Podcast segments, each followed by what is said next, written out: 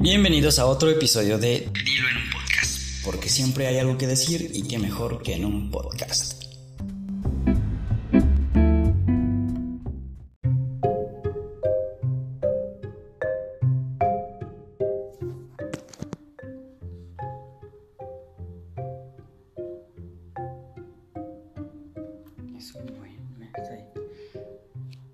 Bienvenidos a otro episodio de Dilo en podcast. Mi nombre es Román Hernández y lo que hoy te voy a decir es de vida o muerte. Así es. Y hablar de la muerte es hablar de una fiesta, si es Día de Muertos, en la que todos quieren parecer Catrines o Catrinas y terminan siendo una distorsión de la mascota de Miniso. Pero hablar de la muerte puede ser triste, y más triste cuando se trata de un ser querido, y aún más triste si se trata de un niño o un adolescente. Según una nota del periódico Excelsior, publicada en noviembre del 2018, las niñas, niños y adolescentes viven una violenta realidad.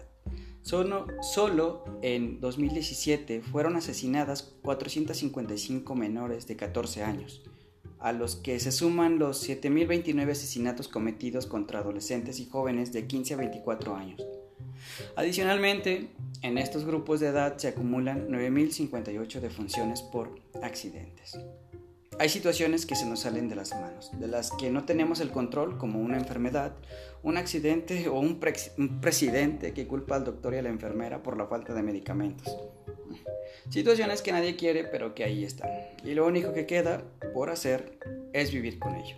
Mientras haya medicamentos para el tratamiento, porque si no, entonces hay que morir con ello. ¿Ven? Doctores y enfermeras sin sentimientos. Es por su culpa, insensibles. Pero están las otras situaciones que sí están en nuestras manos y que podemos prevenirlas siempre y cuando querramos.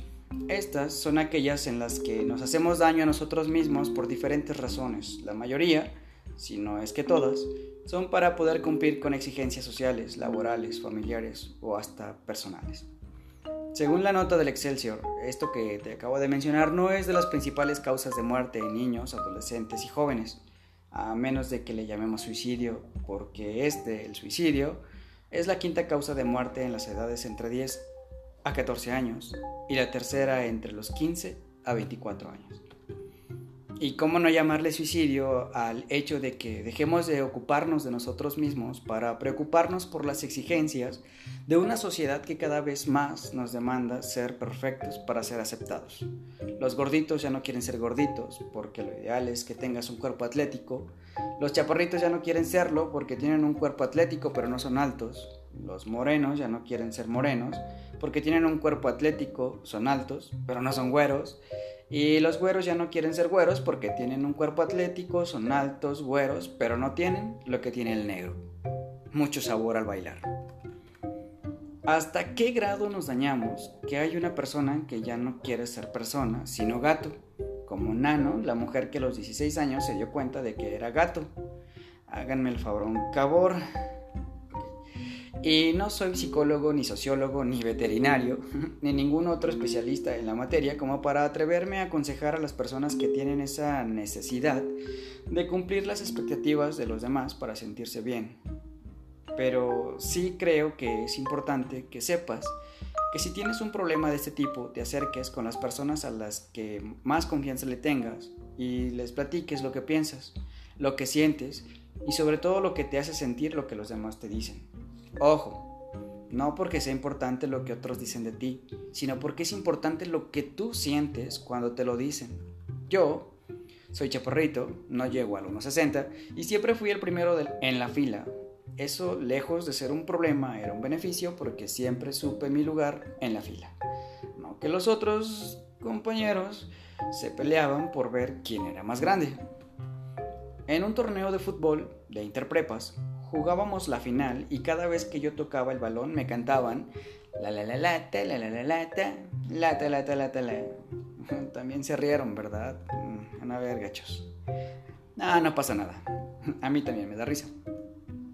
En las retas, cuando están escogiendo, en lugar de decir mi nombre, dicen, déjame el chaparro. Casi todas las mujeres que me llaman por mi nombre lo, lo dicen en diminutivo. Hola, romancito. Cuando pasamos por la juguetería y vemos el comedorcito, siempre me dicen que yo no batallo con los muebles porque me salen bien baratos. Me han dicho Minion, enanos, otaco, chiquito, papacito, hazme un hijo. y quizá a todos los chaparritos como yo y otras estrellas como Armando Manzanero y casi todo el sur de México nos han dicho cosas peores, pero ¿es motivo suficiente para sentirnos miserables y no querer vivir?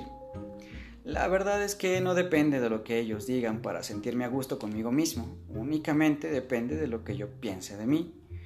Recuerdo que un alumno me preguntó por qué estaba feliz y le dije que, le importaba que era mi vida y que no estuviera de metiche. ah, no es cierto. Le dije que estaba feliz porque así quería estar. Y es que así es, si me quiero enojar o me quiero poner a llorar, lo voy a hacer sin importarme si a los demás les parece o no.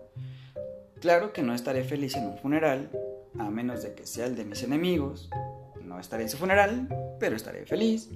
Y tampoco estaré triste en una fiesta como el típico chavo que mientras todos están bailando, él se queda en la mesa con su cara y cae gordo porque ya lo invitaron más de tres veces a bailar y el señorcito hasta se indigna porque lo están invitando a bailar y pone cara de diva porque lo siguen invitando a bailar en una fiesta. Romancito, pero me acabas de decir que haga lo que quieras sin importar lo que los demás piensen.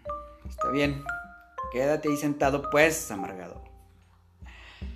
No tengas miedo de ser tú, de saber que tu tiempo y tu espacio son tan valiosos que solo lo compartirás con las personas que se lo merecen y que también quieren compartir contigo su tiempo y su espacio.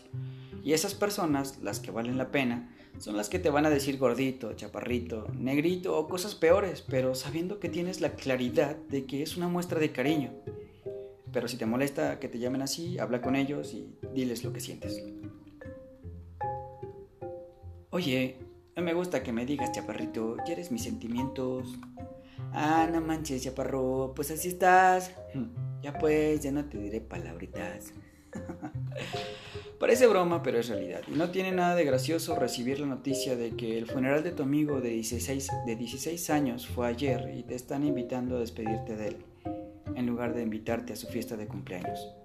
Insisto, si tú te sientes en una situación así, si crees que te afecta lo que los otros dicen de ti, por más que quieras ignorarlo, acércate a un profesional de la salud, o por lo menos con un adulto que creas que puede ayudarte a cambiar el chip y aprendas a no mancharte de la suciedad que escupe la sociedad. Por hoy he dicho todo. No te pierdas el próximo episodio y recuerda seguirme en Spotify, en mis redes sociales, Dilo en podcast y en mi web Román Hernández Blog. Por favor, hagas lo que hagas, sea una buena persona y si tienes algo que decir, dilo en un podcast. Hasta la próxima.